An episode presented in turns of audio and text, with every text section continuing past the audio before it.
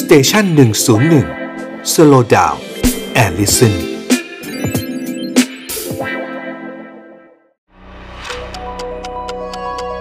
ฮิสโทฟันพอดแคสต์เพราะประวัติศาสตร์เป็นเรื่องสนุก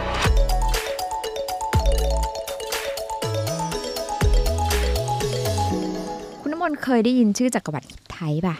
เคยได้ยินแต่ว่าไม่ค่อยไม่ไม่รู้ในดีเทลเลยอะ โอ้โห รู้แต่ว่า ใช่ไหม เออมันเอ่อสมัยนู่นน่ะนะฮะดินแดนอนาโตเลียอะไรสมัยนั้นอ่ะ ค่ะ คราวเนี้ยอนาโตเลียเราไปพูดก่อน เขาบอกว่าฮิตไทยเนี่ยมันเป็นมหาอำนาจแห่งดินแดนอนาโตเลีย อ่า คราวนี้พอพูดอย่างนี้เสร็จแล้ว แล้วอนาโตเลียคืออะไร คืออะไร วะ ใช่ถูก คราวนี้เขาก็บอกว่าอนาโตเลียมันจะเป็นเหมือนเออมันเป็นพื้นที่อะเนาะ ซึ่งเขาบอกมันเป็นเหมือนสะพานเชื่อม ระหว่างยุโรปกับเอเชียมาตั้งแต่อดีต อืม วันนี้มันมันจะเป็นดินแดนที่แบบว่าก่อเกิดของอารยธรรมที่เก่าแก่แล้วก็หลากหลาย อืม ของของเชื้อชาติหลาย ๆ คนนะคะ ที่ผลัดกันเข้ามาครอบครองดินแดนอะ ครับ ถ้าคุณน้ำมนต์ลองนึกถึงแผนที่อะ อื มันจะอยู่ในบริเวณแบบพื้นที่ ตรงไหน รอยต่อระหว่างเออเรียกไงระหว่างทวีปเอเชีย กับ กั ทางยุโร กั ป ทาง เหรอ ยุโรป อ่า ใช่ใช่แล้วเออถ้าเกิดว่าเราพูดถึงจักรวรรดิฮิตไทยถ้าในมุมเจี๊ยบอะเจี๊ยบเป็นเด็กอ่านการ์ตูนตาโตมาสมัยเด็ก ๆ เนี่ยนะคะ เราก็จะนึกถึงจักรวรรดิอียิปต์มันจะอยู่ในยุคเดียวกัน แล้วก็มีช่วงที่เขาแบบว่ามีการต่อสู้กัน อืม เอ่อมันอันนี้อันนี้เรื่องนี้มาจากมาจากการ์ตูนเลยนะคะ เออ ก็คือคำศัพท์ฟาโรห์เราจะได้ยิน อ่า ชื่อจักรวรรดินี้ขึ้นมา คราวนี้ก็ถามว่ามันเป็นจักรวรรดิที่ยิ่งใหญ่นะคะ แล้วก็อยู่ร่วมสมัยกับเอ่อจักรวรรดิอียิปต์จักรวรรดิกรีกแล้วก็โรมันอ่าก็อยู่ในยุคนั้นแล้วก็อยู่ในบริเวณนั้น ก็ถามว่ามันคงเป็นแหล่งก่อเกิดอารยธรรมเยอะแยะอะไรอย่างเงี้ยค่ะ คราวนี้เอ่อก็ต้องบอกว่าเรื่องราวของจักรวรรดิฮิตไทยเขาบอกว่ามันถูกเปิดเผย แล้วก็เป็นที่รู้จักครั้งแรกเนี่ยในในปี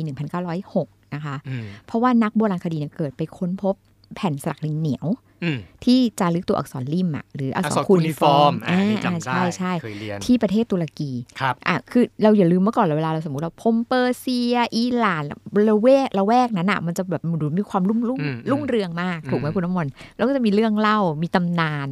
มีแบบยักษ์จินนี่เยอะแยะ อ่า อ้าวจะอยู่แถวๆนี้แหละอ่าถามว่าทำไมมันถึงรุ่มรุ่งรุ่งเรืองนะคราวนี้เขาก็บอกว่า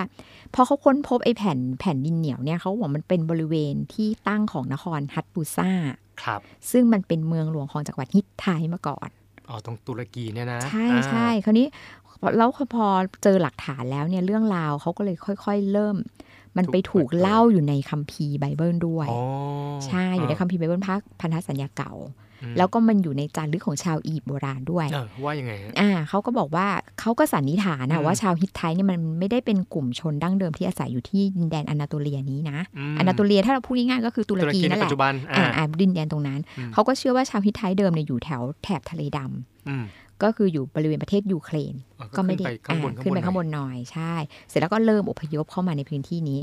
ในช่วงประมาณสัก 2,000 ปีก่อนคริสตกาล ครับ ก็คือประมาณ 4 5 0 0 ปีที่แล้วอะเนาะพอต่อมาเนี่ยประมาณราว 1,900 ปีก่อนคริสตกาลเนี่ยชาวฮิตไทยเขาก็เริ่มเข้ามาครอบครองดินแดนนี้ อืม แล้วเขาก็ไปบุกยึดอาณาจักรต่างๆ ที่อยู่ที่อยู่ในดินแดนอันโตเลียเนี่ยค่ะ อืม โดยการแบบทำสงครามทำการทูตกันไปเรื่อยๆ แล้วก็เจาะก่อตั้งจักรวรรดิของชาวฮิตไทยขึ้นมา อืม คราวนี้เขาบอกว่าทำที่ทำให้ชาวฮิตไทยเนี่ยสามารถเอาชนะอาณาจักรต่างๆ แล้วก็ขยายตัวได้เยอะแยะมากมาย เพราะเขา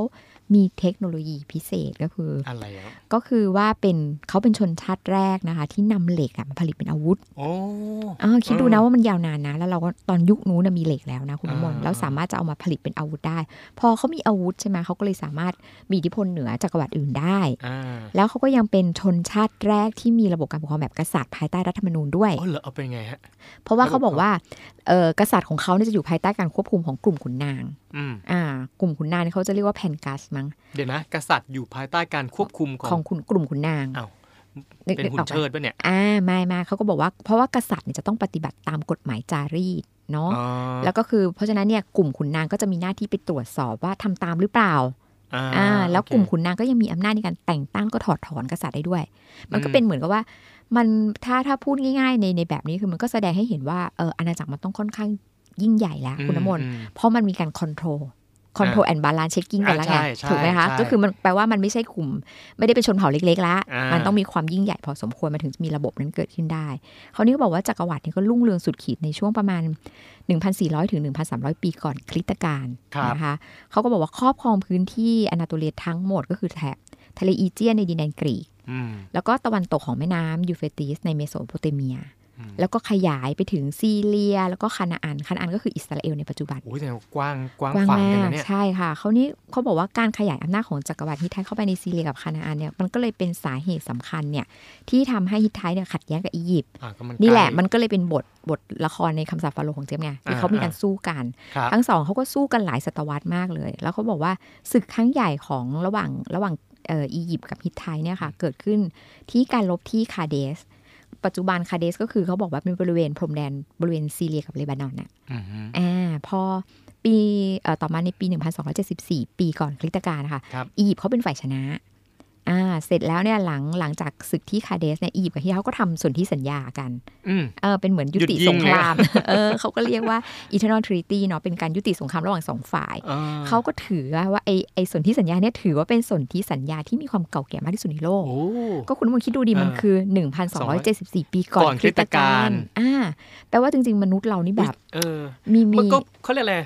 มันก็มีความคิดพัฒนามาตั้งแต่ ใช่ใช่เราสามารถจะเอ้ยเรามาคุยกันนะ กี่พันปีแล้ว เห็นไหม เออ เรามาเจรจา มา มา เจรจากันแล้วมาทำสัญญากันว่าเออเธอหยุดฉันหยุด ถู เอก อ ค่ะ แต่ต่อมาเนี่ยเขาก็เริ่มเสื่อมถอยในประมาณสัก 1,200 ปีก่อนคริสตกาลเนื่องจากปัจจัยสำคัญนะคุณน้ำมนต์เขาบอกว่ามันมาจากภัยธรรมชาติ อ่ะเห็นไหม นะคะแล้วก็ขาดแคลนอาหารคราวนี้ชาวอียิปต์อ่ะเขาไปรู้รู้ได้ไงก็คือรู้จากบันทึกของชาวอียิปต์อะค่ะ อ่า เขาบอกว่าในช่วงกลางศตวรรษที่ 13ในยฮิตไทเนี่ยได้มีการนำธัญพืชจากอียิปต์นำเข้าอ่ะ อิมพอร์ตแสดงว่าตัว ใช่ เองคือขาดแคลนหนัก ขาดแคลนหนักคราวนี้นอกจากปัจจัยธรรมชาติแล้วเนี่ยเขาบอกว่ายังถูกลุกลานกับกลุ่มจากกลุ่มต่างๆอ่ะซึ่ง อืม ตอนนั้นเขาจะบอกเขาจะเรียกว่าเป็นกลุ่มชนลึกลับอย่างเขาเรียกว่าชาวทะเลอ่ะคุณน้ำมนต์ ชาวทะเล เขาบอกว่ามันจะเป็นกลุ่มชนที่เขาบอกว่าอาศัยอยู่แถบเกาะทะเลมิเตอร์เรเนียน เออ อียิปต์ก็ก็เคยถูกกลุ่มชนนี้ลุกลานเหมือนกัน โอ้ คือ แดง สมัยนู้นมันก็ อืม มีการแบบว่า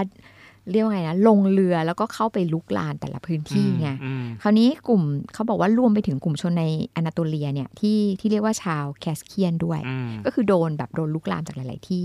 ท้ายที่สุดเขาบอกว่ากษัตริย์องค์สุดท้ายของฮิตไทเนี่ยนามว่าซุปปิลูลิอูมาที่สองก็หลบหนีออกจากนครฮัตตูซา อืม แล้วก็ท้ายที่สุดก็คือก็ถูกทำลายไป เขาบอกจุดจบของจักรวรรดิฮิตไทก็คืออยู่ประมาณราว 1,180 ปีก่อนคริสตกาล อืม อืมก็เป็นเรียกว่าเป็นอาณาจักรเก่าแก่โบราณ แล้วก็จริง ๆ เราก็มารู้เรื่องราวนี้เนื่องจากการค้นพบอักษรคูนิฟอร์ม อืม ไอตัวอักษรลิมอะ ก็ไม่น่าเชื่อนะในเมื่อเขาแบบว่าเขามีไอเอ่ออะไรนะอาวุธ ค่ะ ที่ผลิตใช้ใช้เหล็กผลิตได้เอง ใช่ อ๋อแต่รู้แล้วพอผลิตแล้วมันก็คงไม่ได้ฝ่ายเดียวที่ทำได้ไง นี่คุณว่าเราเราเราเอาเรื่องเก่ามาดูปัจจุบันไงจะว่าพอ อ่า พอโลกเรามันเริ่มยิ่งใหญ่อาณาจักรมันยิ่งใหญ่ใช่ไหมคะ มันก็เริ่มถึงความเสื่อมนี่ไงมันเริ่มอดอยาก อ่า แต่ถ้าเราไปดูแบบประวัติศาสตร์บางอันก็เริ่มถ้าไม่อดอยากก็คือโรคระบาด อืม แล้วมันก็จะหายไปแล้วมันก็จะเสื่อมถอยแล้วมันก็จะแบบเริ่ม เริ่ พั ม ฒนา ขึ้นมาใหม่ อ่าแต่ปัจจุบันมันดีหน่อยไงมันมันมีเรื่องการแพทย์ อื มันทำให้การแบบเริ่มขึ้นแบบมันมันมันไม่ได้แบบหายไปราบคาบแบบสมัยโบราณไง อืม ถูกไหม แต่อะไรก็ไม่สามารถเอาชนะเรื่องของธรรมชาติได้นะเนี่ย ใช่ใช่ จริงไหม ใช่ถู เอก อ ธรรมชาติเป็นตัวจัดการทุกสิ่งอยู่ดีค่ะ